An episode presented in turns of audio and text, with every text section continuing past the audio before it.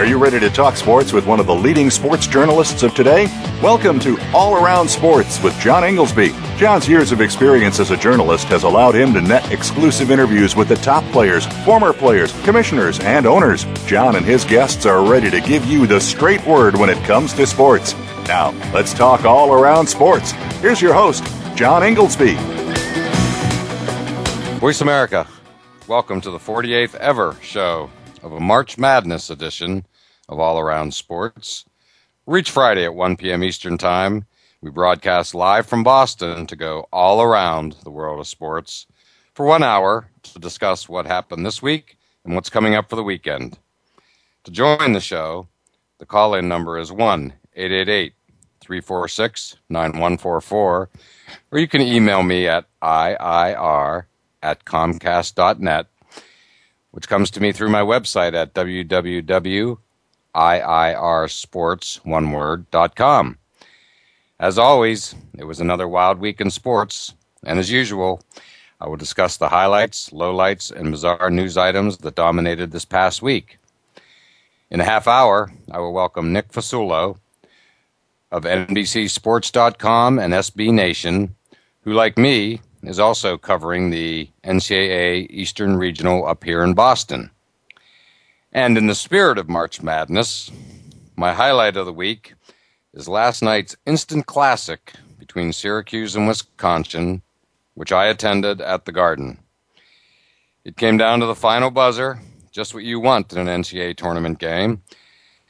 And given Wisconsin's deliberate style, I was surprised they did not get off a better shot settling for a long three and a desperation heave off the miss, and then finishing with an unused timeout.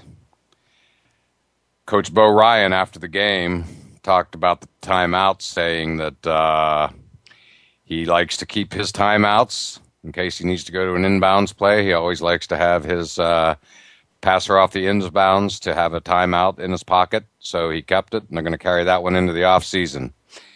But it was an absolutely spectacular game, and we're going to get into that and much more in the second, third, and fourth segments uh, of the show. And I must give credit to Syracuse on that final possession for uh, playing very, very tough zone defense on that play. Now, on to my low light of the week, which is related to Bountygate in the NFL. And the lowlight is the news that a congressman has proposed setting up a committee to investigate bounties in sports. I'm never a big fan of Congress getting into sports, and it usually only happens when the sports are not policing themselves. However, based on the punishment handed down led by Sean Payton, New Orleans Saints coach, being suspended for a year, NFL Commissioner Roger Goodell has shown unequivocally that he is policing this situation now and I'm sure forever. And I fully expect other commissioners will follow suit in their sports. So uh, all I can say is, doesn't Congress have bigger matters to police? My bizarre, bizarre story of this Peyton Manning week is related to, of course, Peyton Manning isn't everything these days. Uh, but the bizarre story is the Jets bringing in Tim Tebow, turning that already circus like atmosphere down in New York into an even bigger circus. At minimum, Mark Sanchez is in a fragile position with their passionate fan base.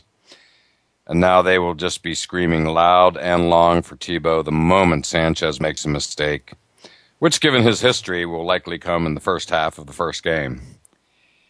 The situation will then spin out of control as Tebow Mania takes over. However, this time it will be on the NFL's biggest stage in New York City. Ultimately, I believe the Jets brought Tebow in to win back the back pages of the New York tabloids from the Super Bowl champion New York Giants. And now back to Mac- March Madness and the fabulous last two days I've had the good fortune to spend up here in Boston covering the event. And the best is yet to come tomorrow when Syracuse meets Ohio State with a trip to the Final Four on the line. But my week started with uh, the NCAA on Wednesday afternoon when all four teams, meaning Ohio State, Syracuse, Cincinnati, and Wisconsin, they all practiced at the Garden. It was open to the public for free. So a nice crowd made its way in uh, into the Garden despite the 80 degree weather that we're having up here this week. It was a great take with uh, the teams taking shots from mid-court, putting on dunking displays, and just generally creating a very, very fun atmosphere. And as the teams rotated through practices, press conferences were held throughout the afternoon with all four coaches and select players. And uh, I will be playing sound bites from those coming up in the next segment in about five, ten minutes. Last night was even better, as college passion ruled for a day in and around the garden. Usually just a professional mecca, but certainly turned over to college sports for this weekend.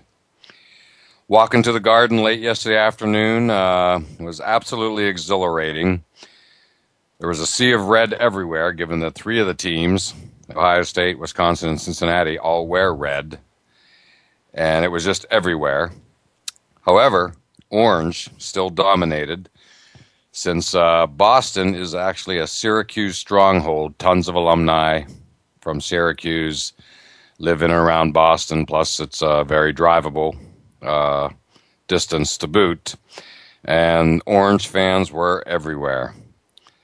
Inside the arena, the buzz was absolutely electric with the uh, the pep bands, the cheerleaders, the students, alumni such as Derrick Coleman, former Syracuse great, all creating an atmosphere that you just simply cannot get in pro sports or any other sport. The Syracuse Wisconsin game was an instant classic, as I referenced earlier. It was really best summed up by Syracuse coach Jim Boeheim afterwards when he said, It was the best game anybody has ever played against us without beating us. And I thought that just summed it up perfectly. The Syracuse crowd was just unbelievably loud. I was sitting directly across the court from them, so it was just deafening throughout. And the Wisconsin Badger crowd was uh, equally energetic, uh, just simply not as many of them there, but the ones that were there made plenty of noise. One of my highlights from the game was watching uh, Syracuse sixth man Dion Waiters. He's just an amazing athlete to watch up close and personal. He is uh, instant offense, as we all know. He clearly looks NBA ready. He was like a man among boys. And although he's known for his offense, it was he who played the D on Wisconsin superstar Jordan Taylor on the final possession, who was forced to take a long three. And speaking of threes, Wisconsin hit 14 threes in that game, which is an amazing number to make and yet still not win the game. At one point, they hit six in a row. And it was equally interesting because, especially in the first half, Wisconsin plays one of the most deliberate offenses I've ever seen. It appears like they get down to within one or two seconds of the shot clock on nearly every possession. So, uh, you know, to see them firing up all the threes was interesting, number one, but to have their final play of the season be what felt like a rushed long three was uh, equally surprising. The second game last night was an interesting one as well. It was uh, Ohio State versus Cincinnati, who, by the way, has very, very cool uniforms, uh, highlighted by uh, flaming black pants with like flaming red throughout. Uh, they were really cool, really different, very unique. College basketball's version of the uh, Maryland football uniforms, you might say. And uh, this was a game of runs. Uh, frankly, the first half was not overly interesting um, in that Ohio State just seemed to have a strong stranglehold on the game. And, uh, you know, at halftime, basically, I and I'm sure most of the crowd just thought, uh, you know, don't expect much for the second half. But give Cincinnati credit the uh, the Bearcats came absolutely storming back out of the gate at one point with a 27, 21 to seven run to take the lead uh, with around 15 minutes or so in the second half. and uh, but ultimately it cost them as they just ran out of gas, and then uh, Ohio State went on to an 81-66 victory, and it was a real treat to watch Jared Sullinger. He is a beast and quite a physical specimen, very very thick through the middle. And someone who, again, talk about NBA ready. He is absolutely NBA ready, and uh, but it was just a great game. Um, you know, early in the second half, as again both teams made runs, and uh, once Cincinnati finished theirs, Ohio State kicked it back into gear like they had in the first half, and uh, and pretty much won going away. Uh, a lot of turnovers for Cincinnati, which is what led to uh, led to Ohio State again winning pretty easily. So now, as my former co-host Lemont Williams from outside the huddle likes to say, it's time to pay some bills. So let's take our break, and coming back on the other side will be some of the sound bites from Wednesday afternoon's practices.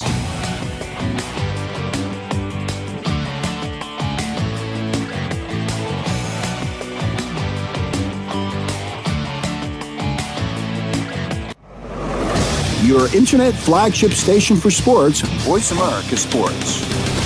Sports have become a big part of everyone's lives today. We all have that team that we live and breathe to follow. We watch hours of football on TV, play Madden Sports on our gaming system, and our wives can't seem to tear us from the couch. If this sounds like you, or if you're a football wife who wants a few words, we want to hear from you. Listen for Life, Love, and Sports, featuring your host, Ron Dixon. Ron takes you inside the world of sports and finds out what you, the fan, are talking about today. Listen Wednesdays at 5 p.m. Eastern, 2 p.m. Pacific on Voice America Sports. This is It Sports is an engaging talk program that includes you, the experts, and sports, all moderated by Coach Carl Hargrave. We'll talk about what's going on in the general sports world, collegiate and professional. Take a look at youth-oriented sports, athletic development and sportsmanship, faith, and where it has its place in sports, along with a lively discussion with Coach Carl every week. Tune in to This Is It Sports with Coach Carl Hargrave every Thursday at 3 p.m. Pacific Time, 6 p.m. Eastern Time on the Voice America Sports Channel. When it comes to youth and high school football, listen each week to Coach Al Gross at First and 10 Football. Coach covers vital topics relating to the latest trend on a national level. Join Coach as he interviews personalities from the NFL, NCAA, and the top high school coaches from around the country. Catch all the interviews and get in-depth information online at www.firstand10football.com. Your national resource for youth and high school football. First and 10 Football airs Wednesdays at 1 p.m. Pacific, 4 p.m. Eastern on Voice America Sports. Your internet flagship station for sports. Voice America Sports. You're listening to All Around Sports with your host, John Ingoldsby. Become a part of today's show by calling 1 888 346 9144. That's 1 888 346 9144. Or by sending an email to IIR at Comcast.net. Now, back to the show. Voice America, welcome back to segment two of All Around Sports. And to join the show, the call in number is 1 888 346 9144, or you can email me at IIR at Comcast.net. Well, back to March Madness, and specifically the press conferences that I covered the other day on Wednesday, with coaches and players from each of the four teams here in Boston Ohio State, Syracuse, Cincinnati, and Wisconsin. And they were all happy to talk about how pleased they were to be here up in New England, both being part of the Sweet 16 and playing in this, in this tradition filled city and venue, the Garden.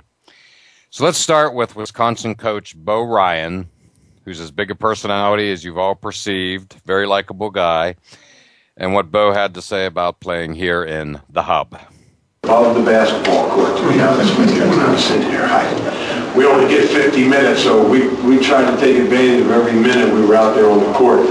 Uh, we've been in a couple of facilities where if you get intimidated by banners, uh, I don't know how at North Carolina they can fit another banner up there in the rafters. It's so crowded. Uh, and we played in North Carolina this year. But I, there's a lot of great tradition here. I, you know, I'm so old that really there was only one game on a week. A lot of times it was the Philadelphia Warriors and the Celtics were the Philadelphia 76ers and the Celtics. And I, I've told a lot of people I happened to be on the Bob, the Bob Cousy committee, and I, it, it was the most exciting phone call I ever received was to be asked to be on that because every time I saw Cousy play, I would go to the playground and it was real cold, find a, whenever I could get into a gym and always picked up one move every time I saw him play. So that's a connection to Boston.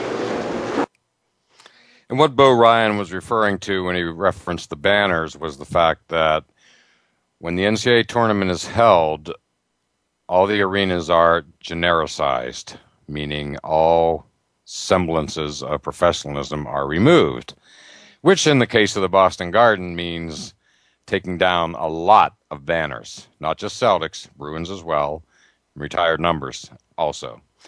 So uh, the, the the garden looks a little bare, and uh, but nonetheless, it is the garden. And here's what uh, Wisconsin superstar point guard Jordan Taylor had to say about playing in the garden.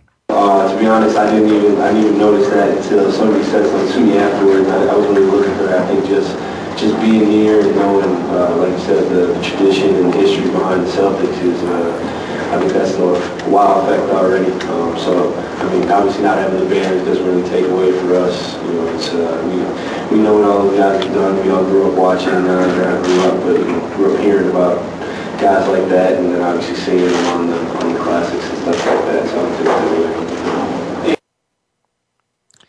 and next up, uh, we have Syracuse coach Jim Boeheim uh, who, by the way, has a really dry sense of humor in these press conferences, and uh, you know, he's actually a pretty funny guy, which which I did, wouldn't wouldn't have known prior to uh, sitting in on one of his press conferences. But the Orange have quite a history here in Boston. You may remember it wasn't too long ago that uh, Boston College was in the Big East, and Syracuse and Boston College had an immense rivalry, both in football and basketball.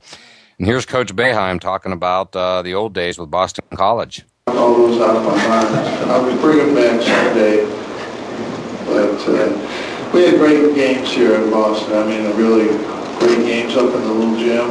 Uh, uh you know uh, coaching against Tom Davis and Gary Williams up there. And, uh, I remember the shot against Boston College in the dome better. When, that one I remember a little bit better. But I remember when we switched down, played in the Boston, old Boston Garden. It was pretty pretty cold in there. Those But uh, it was a great rivalry, and uh, uh, I'm sure it will be a great rivalry again. But uh, and a lot of great games, had a lot of game, great games in Boston College over the years. And uh, Syracuse player Kris Joseph also had a lot to say about uh, his coach, Jim Boeheim. And for Boeheim, it has been a really interesting year. On one hand, one of the most successful years in the history of Syracuse basketball, and that's saying something. Yet on the other hand, they've been, uh, you know, dogged with many issues, starting with the Bernie Fine situation at the beginning of the year, and then uh, continuing on with, you know, some drug allegations, and it's just been one of those again trying years. Boeheim has clearly done maybe his greatest job coaching ever. And uh, not to, you know, and, and then when, by the time they get to the tournament, of course, uh, their center, Fab Melo, is ruled uh, is taken out of the tournament, ruled ineligible uh, by Syracuse themselves, and uh, so he's just done a great job. And here's what uh, one of his players, Kris Joseph, had to say about his coach. He's part of it. He's our leader. He's, uh, the way he's handled everything on and off the court has helped us a lot because you know he's our leader. He's everything to us, and we we go as on how he's acting with everything that's been happening as far as when he's and off the court. He's been handling it in a fashion. So, you know, we look at him through tough times like this, and, and he, and he he was great throughout the whole thing. and allowed us to be even better because all we had to do was worry about basketball. And that's, that's the main thing. He's a coach, and that's all he worried about. So it helped us, you know, get over all the tough times that we had. Going back to the playing in Boston theme, Cincinnati Bearcat coach Mick Cronin, a real up and comer in the coaching industry, uh, had this to say about playing up here in Boston. Well, but, you know, as a young coach, for me personally, it's exciting when you're playing where the Celtics play. Um, you know, I'm a big Kevin Garnett fan. Um, you know, he's always been an Adidas guy. Uh, but, you know, I've always been a big fan of his intensity. Uh, we have, you know, we don't know each other. We have a few mutual friends, um, people that have worked for him. Um, so, you know, that, that part of it for me is exciting. But, you know, Boston's a great city. You know.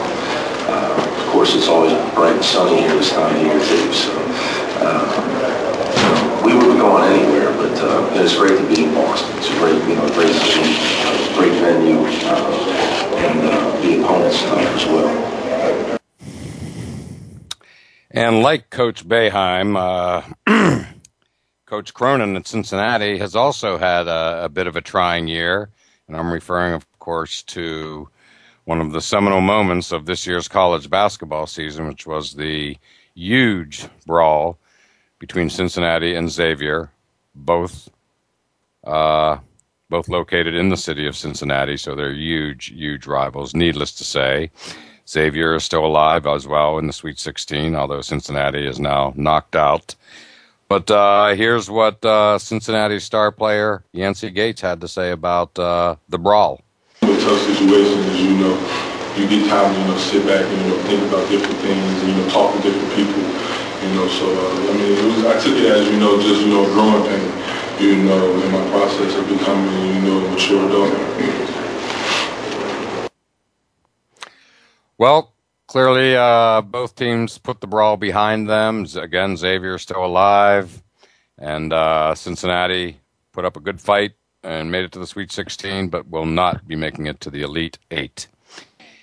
And but who will be making it to the Elite Eight is Ohio State and their absolute superstar Jared Sullinger, who surprised a lot of people when he stuck around. And one person who was very happy was their coach, uh, Thad Matta. And here's what he had to say about Jared Sullinger. Uh, you know, it's probably hard to, to put words uh, in, in, terms of exactly what he's meant to this program for two seasons. And, um, you know, even right deeper than that, when, when he committed to us uh, back at a really, really young age, you knew you were getting a great player. You knew that, uh, um, you know, you were going to be able to build around him. Um, you know, the thing I, I think with Jared, I've said this all along, is, is Jared's a winner, and, and he's won at, at everything that he's ever done, and um, you know, the, the fact that he's got great passion and, and loves the Ohio State University. That's one thing that we always try to find in recruiting these guys that appreciate the university and what it stands for, and, and he definitely does that and, and, carries himself in such a way. And you know, not not even to get into the basketball side of, of, of all the things he's done for us because he's been he's been great. And Sullinger himself, uh, again, quite an interesting player to watch. Uh, he's from Columbus, Ohio, so he stayed home, uh, not just to attend Ohio State, but he also stayed after his freshman year to uh, stick around for his sophomore year. That's what he is currently. And again, uh, he is the player to watch in tomorrow night's huge late Elite Eight matchup. And here's Sullinger himself talking about his own stock about my stock personally, but uh, this decision was, uh, I think, was the best for me and uh, and my my goals. Uh, I want I want to leave. Uh, if I leave, is just with winning, and um, I mean that's the biggest thing for me. As long as we're winning, I'm happy. So uh, as far as the stock comment, I, I can care less about that because uh, it really doesn't matter to me. So Sullinger was uh, very impressive, uh, very articulate and affable, and uh, I think he's going to go well, go far in the pros uh, in the NBA. He's just uh, a real player, and he has the personality to go along with it. So again, uh, he is, in my mind, the key player to watch in tomorrow night's great classic matchup of Ohio State versus Syracuse. Well, it's time for our break, and joining me next will be Nick Fasullo for NBCSports.com and SB Nation, who, like me, is also covering the NCAA Eastern Regional up here in Boston.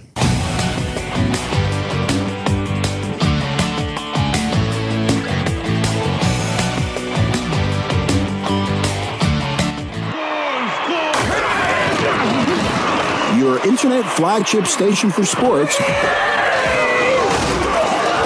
Voice America Sports. Ready for in your face sports? Want to talk about the topics that nobody else is willing to talk about, either because they're too scared to touch them or just don't think it's the way to go?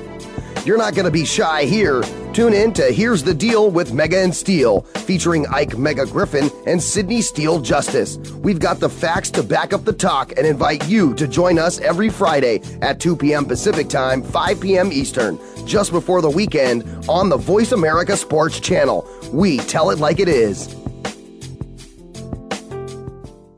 The job of a professional athlete is never complete. In Life After the Game, host Lamar Campbell will take an inside look at how athletes are making the transition from the professional athletics world to the professional business world. You'll understand the goals, motivations, and personalities that drive these players off the field and in their post professional career. Tune in to Life After the Game with Lamar Campbell every Monday at 6 p.m. Eastern Time, 3 p.m. Pacific Time on the Voice America Sports Channel.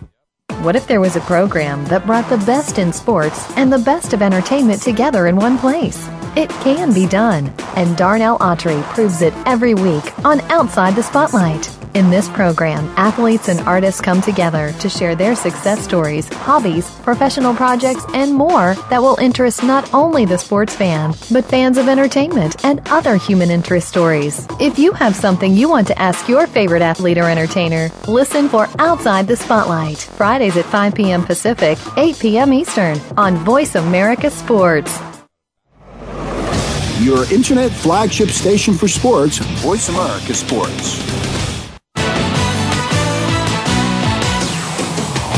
You're listening to All Around Sports with your host, John Ingoldsby. Become a part of today's show by calling 1 888 346 9144. That's 1 888 346 9144. Or by sending an email to IIR at Comcast.net. Now, back to the show. Voice of America, welcome back to segment three of All Around Sports. And to join the show, the call in number is 1 888 346 9144. Well, on the line now is Nick Fasullo of NBCSports.com and SB Nation, who, like me, is also covering the NCAA Eastern Regional up here in Boston. And welcome, Nick. How you doing today? I'm great, John. Thanks for having me. Oh, thank you for joining me. I really appreciate it. Uh, quite a week up here in uh, Boston for hoops fans like ourselves. And uh, why don't we start with last night's instant classic, the Syracuse Wisconsin game? Yeah, I mean, instant classic is the best way to put it. I think coming in, you were saying, okay, well, Syracuse has weathered the loss of Fab Melo as best as they could. I didn't think that he would have a, his not being play, not playing in this game wouldn't have as big an impact against Wisconsin as against maybe Kansas State. Wisconsin wanted to shoot the ball, and they did. But you know, Syracuse showed how balanced they are by countering a lot of Wisconsin's threes with solid execution and playmaking in the other end of the court. Exactly, exactly. Uh, yeah, well, you know, I just thought that, uh, I mean, Wisconsin's pace, you know, especially in the first half, uh, you know, they're known for this and they usually drag their opponents into their game, but it is just so deliberate. I was stunned at how frequently they went down to under five seconds in the shot clock before getting off a shot. They weren't only taking, you know, quote, the extra pass, they were taking two and three extra passes down yeah, there. They were.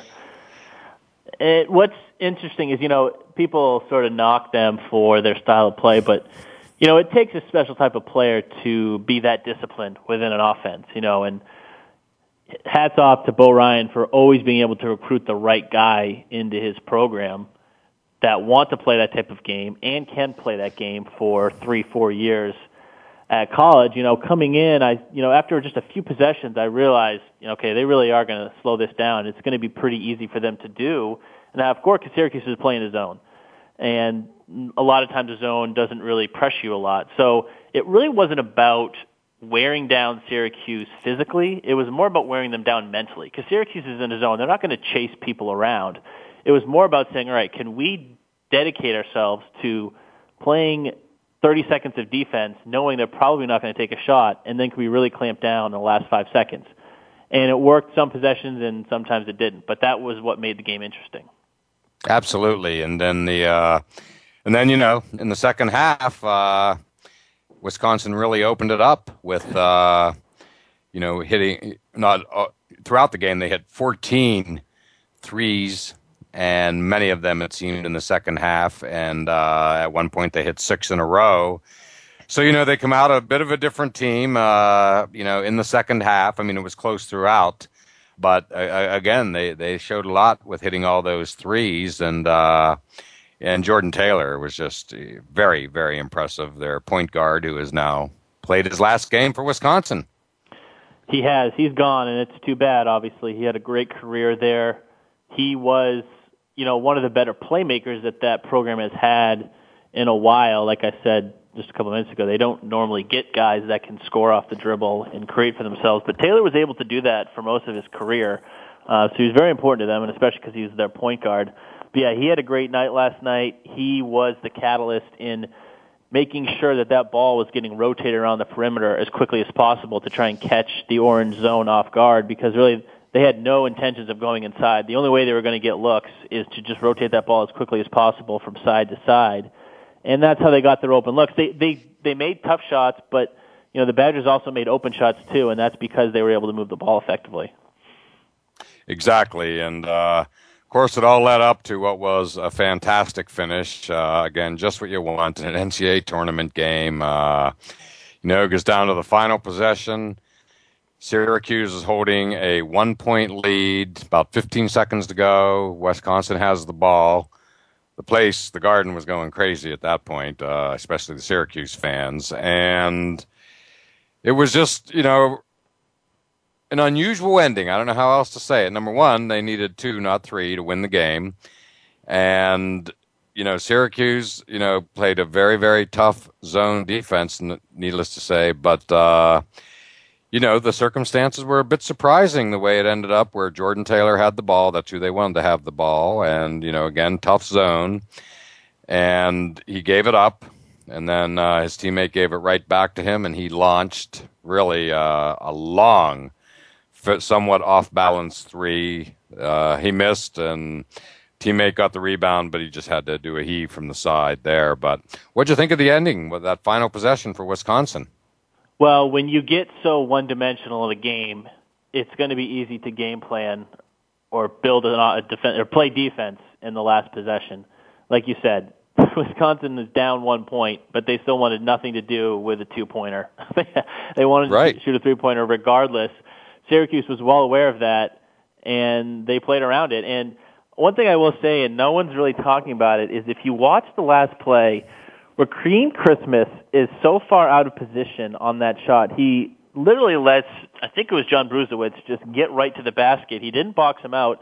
Bruesewitz obviously didn't get a good look at the uh, at a rebound and shot, but had Taylor's shot been an air ball, it would have landed right in his hands, and Bruesewitz could have just laid it in. And it's really because Christmas was just standing there, and I hate I hate to knock on the kid, but he was sort of assuming that that last shot was going, the buzzer was going to go off during the last shot, and that was not the case at all. So sort of an overlooked part of that last play, but something that really could have come back to bite the Orange um, had Bruesewitz been able to get a good possession on the ball in a layup. Exactly, and not to mention that you know when Taylor gave up the ball, uh, you know his, his, teammate. I mean, there were there were some players you know underneath that he could have gone to, but instead he went back out to Taylor, who was again well outside the three point line. So, you know they could they could have made a two point play to win the game there. Absolutely, and again, they wanted no part of a two-point game that, of making a two-pointer. I think they had 14 three-pointers made in this game, seven two-pointers. Um, that's unbelievable. I know it's not the first time it's happened for this team, but for that much of a disparity between going inside and shooting the ball outside is just it's unbelievable to see that in the box score. Yes, no doubt about it. And uh, and on that final play, I mean, uh, you know, one of the in my mind the most interesting player on the floor, despite the fact that, like, for instance, C.J. Fair was the high scorer for Syracuse, but the most interesting player on the floor to me was uh, was Dion Waiters. I mean, just uh, absolutely spectacular ball player and athlete, and known for instant offense, not for defense. But on that final play, that was he on Jordan Taylor, and uh, you know he, he defensed it well. I thought that final yeah, I mean, shot. He, he got it done when he had to. I tweeted it last night that speaking through his game, Dion Waiters uh, declared for the NBA draft.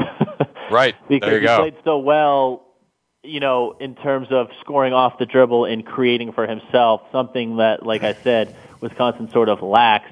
Had maybe Syracuse been down a point when, with the ball in the last 10 seconds, Boeheim could have probably run an isolation play for him or run something for him to create for himself, whereas Bo Ryan could not do that for his Badgers team. They had to execute an actual play or something, and it didn't really work out like that. But Waiters is that guy, really one of the only guys on the court last night that could score for himself. And the season he's had, I mean, it was just sort of. I know that they have one, maybe two, three games left to play, but I think that sort of sealed the deal for him that he's definitely a pro and someone that's ready for the NBA right now. Yes, watching him up close and personal when they were at my end of the court, he, he was like watching a man among boys. I mean, mm-hmm. he was just, you know, a specimen, a physical specimen, and some of the athleticism he showed was uh, truly remarkable.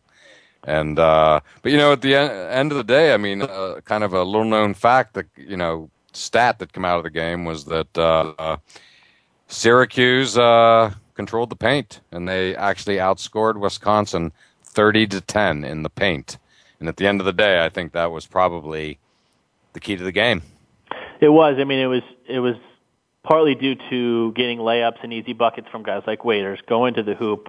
Um, but another stat that stuck out to me, and I know Wisconsin, they weren't a great rebounding team this season, but everyone talked about how bad Syracuse was at rebounding. So for them to only allow eight offensive rebounds, which was their lowest, tied for their lowest this season, the first time they had allowed only single digit offensive rebounds in a game since I think Notre Dame when they lost that game uh, which right. was a while ago.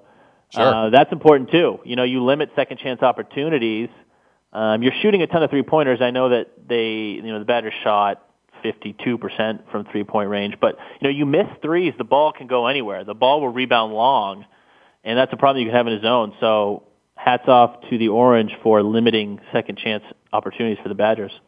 Yes, and all this, of course, without uh, Fab Melo playing. They've clearly put that behind them. I mean, they had trouble in the opening game against UNC Asheville, obviously, when I think they were getting used to playing without Melo. But uh, you know, now they have a couple games under their belt without him, and uh, they're back to being Syracuse. Clearly, a force to be reckoned with. They are, and again, they're balanced, and that shows that you know everyone was worried about Melo, and then we said, well, wait, I thought they were one of the most balanced and deep teams in the country. Well, you know what, they still are, and they're showing that um, will be interesting to see how they match up against Ohio State and their big man, Jared Sullinger. Absolutely, that should be great. And speaking of Ohio State, uh, let's take a few minutes and discuss last night's Ohio State uh, Cincinnati game. Interesting game to be sure. Interesting game. I was really looking forward to Yancey Gates versus Sullinger. Gates never really got going in the game. He was in foul trouble, had a tough time asserting himself. It really was about the Bearcats perimeter players getting offense or scoring points to keep the Bearcats in the game. They struggled to do so in the first half, and they also allowed Deshaun Thomas to score 20 points in the first half, which is why they were down uh, by 12 heading into halftime. That being said, they came up pretty strong in the second half and made a game of it, even took the lead, which was fun to watch. And again, it was really due primarily to their guards. You know, Wright, Kilpatrick, and Parker led this team last night. Kilpatrick's a great player. For a sophomore, he's really had a great year, and I think. Yep. I don't know if he'll stick around. I think he probably will. He could, if he stays another season, he could have a great, you know, first team All Big East season next year. He's really grown up a lot.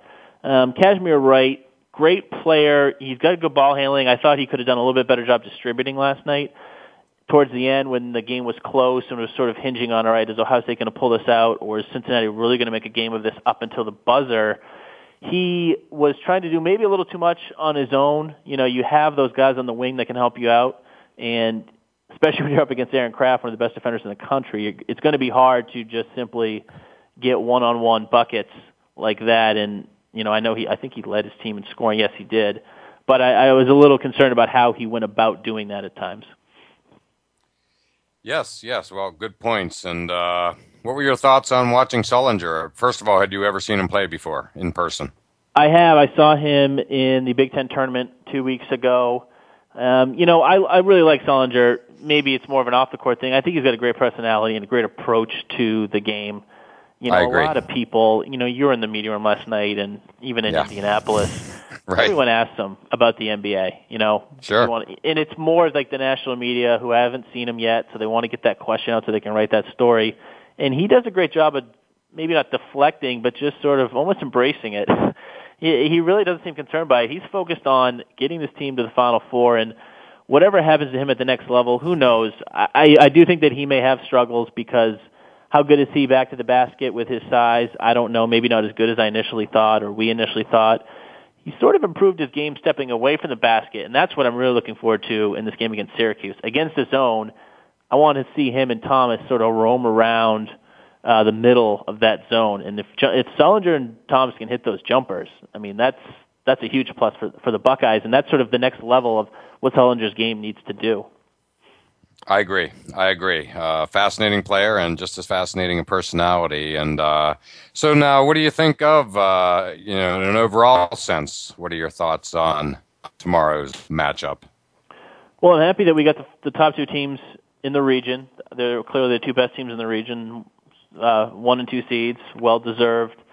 Like I said, I think it'll be very interesting to see how Ohio State attacks the zone like I said, Sullinger's doing a better job of stepping out and hitting those shots. Deshaun Thomas has showed he's a very versatile player when he puts his mind to it.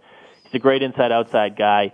He's been a huge help when he's stepping up. It's so important for them because remember they don't have Jon Diebler or David Lighty, who we found this season were really important to this Buckeye club over the past four years because they're two solid perimeter players. You lose those two guys, the onus really falls on Thomas and William Buford, who was really nowhere to be found last night. So the onus really fell on Thomas, and he had a good game. Slowed down a bit in the second half, but 20 first half points shows what he's capable of, and he could really pose matchup problems for the Orange tomorrow.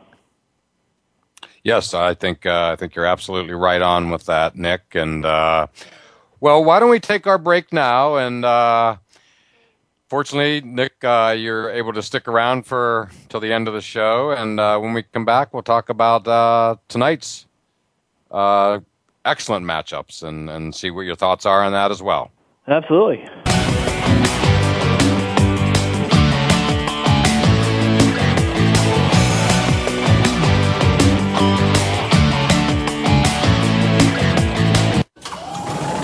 The opening kickoff is a beauty. Tough shot, got it with 2.8 seconds left. to left. I don't care where they put him. This one is out of here. From high school to the pros, we, we cover everything. Cover everything. Let your voice be heard. Voice America Sports. We some hard hitters. We some hard hitters. Hard Hitting Radio is a new kind of sports and entertainment show. Your hosts are NFL veterans Mark McMillan and co-host Byron Evans. It's an hour of hater-free radio every week.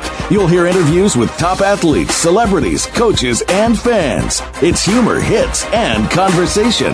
Hard Hitting Radio is on with McMillan and Evans. Listen Fridays at 3 p.m. Pacific Time, 6 p.m. Eastern Time on the Voice America Sports Network.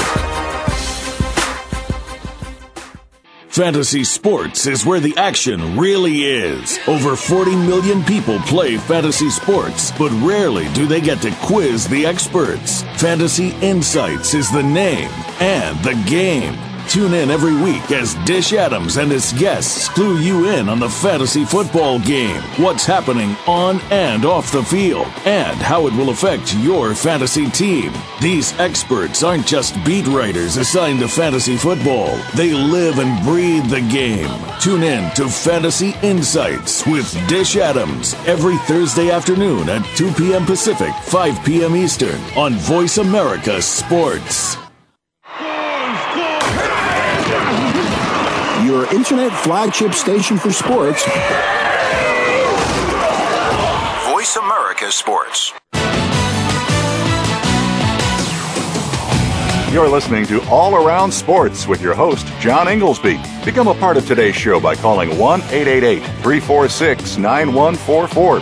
That's 1 888 346 9144. Or by sending an email to IIR at Comcast.net. Now, back to the show. Voice America, welcome back to the fourth and final segment of All Around Sports. Back on the line with us is Nick Fasulo of NBCSports.com and SB Nation, who, like me, is also covering the NCAA Eastern Regional up here in Boston. And Nick, you and I were talking on the break just to finalize the Ohio State uh, Syracuse discussion for tomorrow's championship game. And uh, I think Syracuse crowd, which was immense last night, is going to be even bigger tomorrow because the Orange supporters can literally jump in their cars on a Saturday morning and easily get to Boston in time for the game. So I think it's just going to create an absolutely incredible atmosphere tomorrow. I agree. It definitely will, and you're right. The, game's at seven, seven thirty, so it's Yep. a late game. You have all day to get to Boston. You probably have you got alumni and people in New York, Connecticut, all over the East Coast. Not a terrible drive. Whereas I think what Ohio State got last night in terms of fan support is probably what it's going to be, if not even less than. Uh, or you'll get that on Saturday than you did last night. So, yeah, it'll be a pro Syracuse crowd for sure. Yeah, you, you can't really jump in your car in Columbus and drive to Mm-mm. Boston. Not unless you're getting in around uh, 1 a.m. this morning. That'd be Yeah. about the only way. And uh, Exactly. yeah, and one of the interesting dynamics, of course, of an NCAA tournament weekend is, and uh, I ran into an old friend walking out of the Syracuse, the first game last night after Syracuse beat Wisconsin, and he was dressed in his orange and, you know, looking for tickets, meaning he was obviously going to be tapping the Wisconsin crowd Yep. for their tickets, meaning they're going to head back to Madison because their team's done. And uh, so, again, fascinating dynamic. Everybody knows that's how it works. So, all the more reason that uh, Syracuse people will be, you know, jumping in their cars because there will be tickets available. It's it's a cottage industry that goes on at these tournaments, and it's really pretty fascinating. But tomorrow clearly favors Syracuse. Yeah, quick, quick little story. I, nine years ago, I was at the Garden for the first and second round games. It was actually the year that uh, Syracuse won the national championship. And Yes, you're right. It's first and second round games, so you have even double the fan bases. So there's a ton of movement. The stadium's never filled, even Right. though all the tickets are sold out.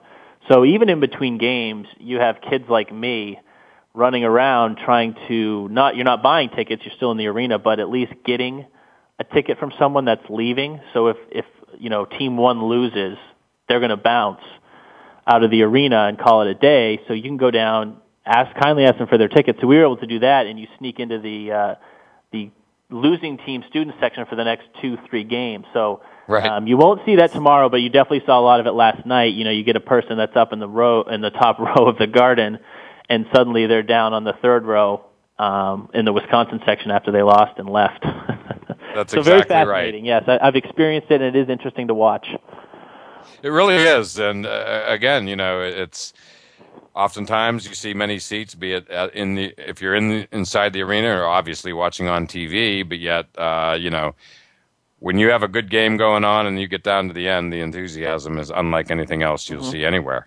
Totally. Uh, it, it's incredible. Uh, well, although it's not happening in Boston, there are some great games going on today. The other half of the Sweet 16, we'll call it. And, uh, you know, the one you got to love right off the bat, the marquee matchup, uh, going back to that earlier game uh, and the classic ending, is obviously Indiana, Kentucky.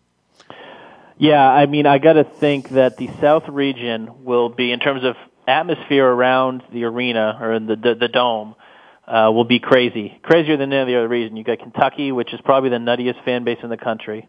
You have Indiana, who is when they're on top of their game, an equally as nutty uh, student or fan base. You know, this is a ba- those are two basketball first schools. They're facing off for a rematch. Indiana's the underdog, but Indiana beat Kentucky back in December in probably the most dramatic fashion as we've seen in the past couple of years. I I got to think I would love to just be an Atlanta resident for the day and post up at a local watering hole and just observe the back and forth banter leading up to tip off because that that in of itself is entertainment enough just to be down there. well, yeah, and I have a couple personal tastes of that matchup as well. Uh, number one, I covered Kentucky down at Mohegan Sun in November. They had what I believe uh, was the first ever Mohegan Sun Tip Off Classic. Kentucky was one of the teams, and I watched them play Penn State and attended John Calipari's press conference afterwards. And, uh, and you know, Wildcat Nation was there in force, just absolutely dominating Mohegan Sun Arena, number one.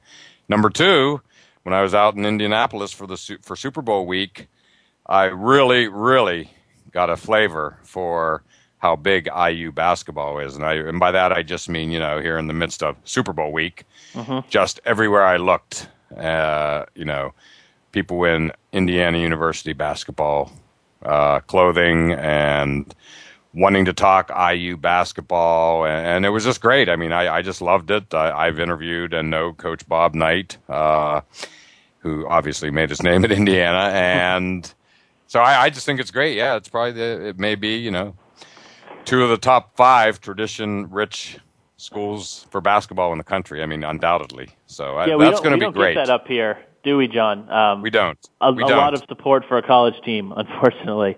Um, yeah, I've been to Indianapolis a couple times, and if you walk downtown, I mean, there's bars devoted to Indiana Hoosier basketball. It's almost like you're in Bloomington, and you right. just don't get that in a major city like uh, Boston and New York, although you kind of get those adopted bars that'll take in a, an alumni base. But this is, I mean, it really feels like you're on a college campus when you walk into some of these bars, and that just shows how passionate and important basketball is in that part of the country. Absolutely. And, uh, you know, another big matchup is obviously Ohio, North Carolina, big from you know, the injury standpoint. Uh, what are you, what are your thoughts on that one? What do you what do you foresee for that? Well, what's interesting is, you know, maybe the biggest, you know, the the last player that the Heels could afford to lose, no matter who their opponent was, would be Kendall Marshall, based on how he's been playing lately and how he makes everyone around him better. To compound that problem without him, assuming he doesn't play tonight, is the strength of the Bobcats is in their backcourt. DJ Cooper is one of probably the most underrated point guards in the country. Now he has, no offense to Stilman White, but someone that may look like a walk-on guarding him as opposed to one of the top point guards in the country, and it opens up the entire floor for the whole Bobcats team. I still think North Carolina gets by Ohio tonight, with or without Marshall, but it's certainly going to make an impact. I mean, you're going to notice it quickly that DJ Cooper can can roam around the court a lot easier um, with Marshall not guarding him. So that'll be a very fascinating game to watch. No doubt about it. Uh, and real quickly, we're under two minutes. Uh, a couple other games uh, today are, of course, Xavier, who had the big brawl with Cincinnati last night's uh, team we watched last night versus Baylor and those uh, flashy uniforms. What are your thoughts on that game? I'm excited. Uh, full disclosure, I am a Xavier grad, so I'm very excited. Ah. Yeah, I don't think I. we got to this then. Yeah, I know. Um, so I am obviously excited that they're here, and I wrote about this a couple days ago that they, you know, before the brawl they were undefeated, they were a top ten team, and they looked like a top ten team. It was no mistake. I mean, they have top ten talent, and then you know everything that happened with the fallout, they fell out of the rankings and everything. But now they could essentially be considered as the two seed in this region. Duke lost they got to play 15 seed and a 7 seed to get to the Sweet 16. That's just what a 7 seed, or excuse me, a 2 seed almost always does. And that's what they just did. So I think you almost have to consider everything that happened between the brawl and this very moment as irrelevant. They are where they need to be. They're for the most most part healthy. It's the same roster, so you have to treat them almost like you treated them uh, in early December. Right, right.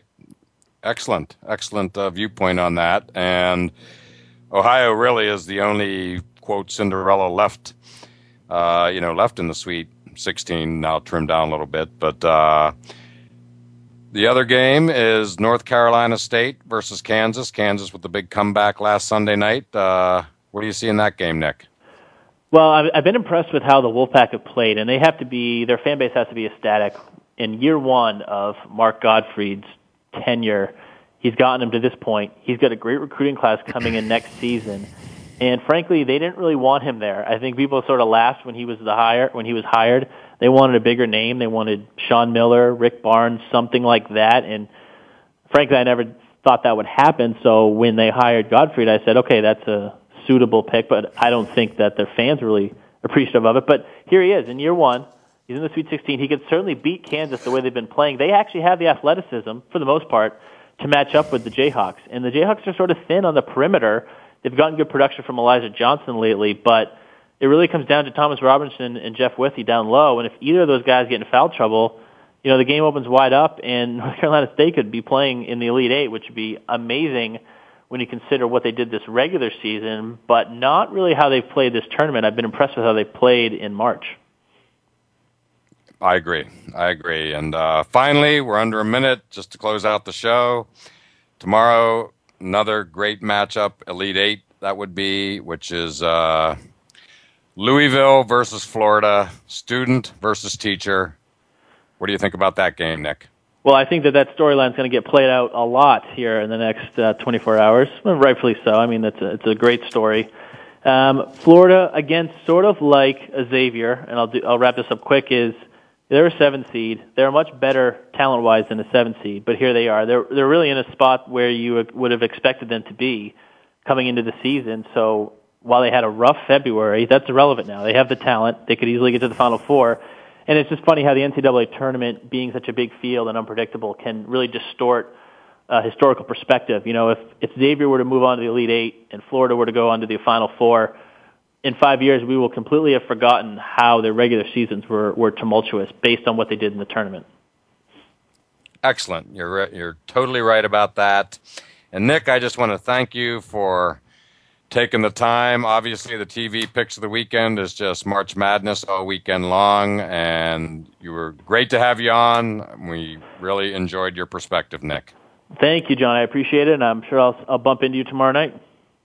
I look forward to it, and as always, Voice America, thank you for listening to All Around Sports, and we look forward to doing it all again next Friday at 1 p.m. Eastern Time. Thanks again for tuning in to All Around Sports with your host, John Ingoldsby. Be sure to tune in again next Friday at 10 a.m. Pacific Time, 1 p.m. Eastern Time on the Voice America Sports Channel. Have a terrific weekend, and we'll talk sports again next week.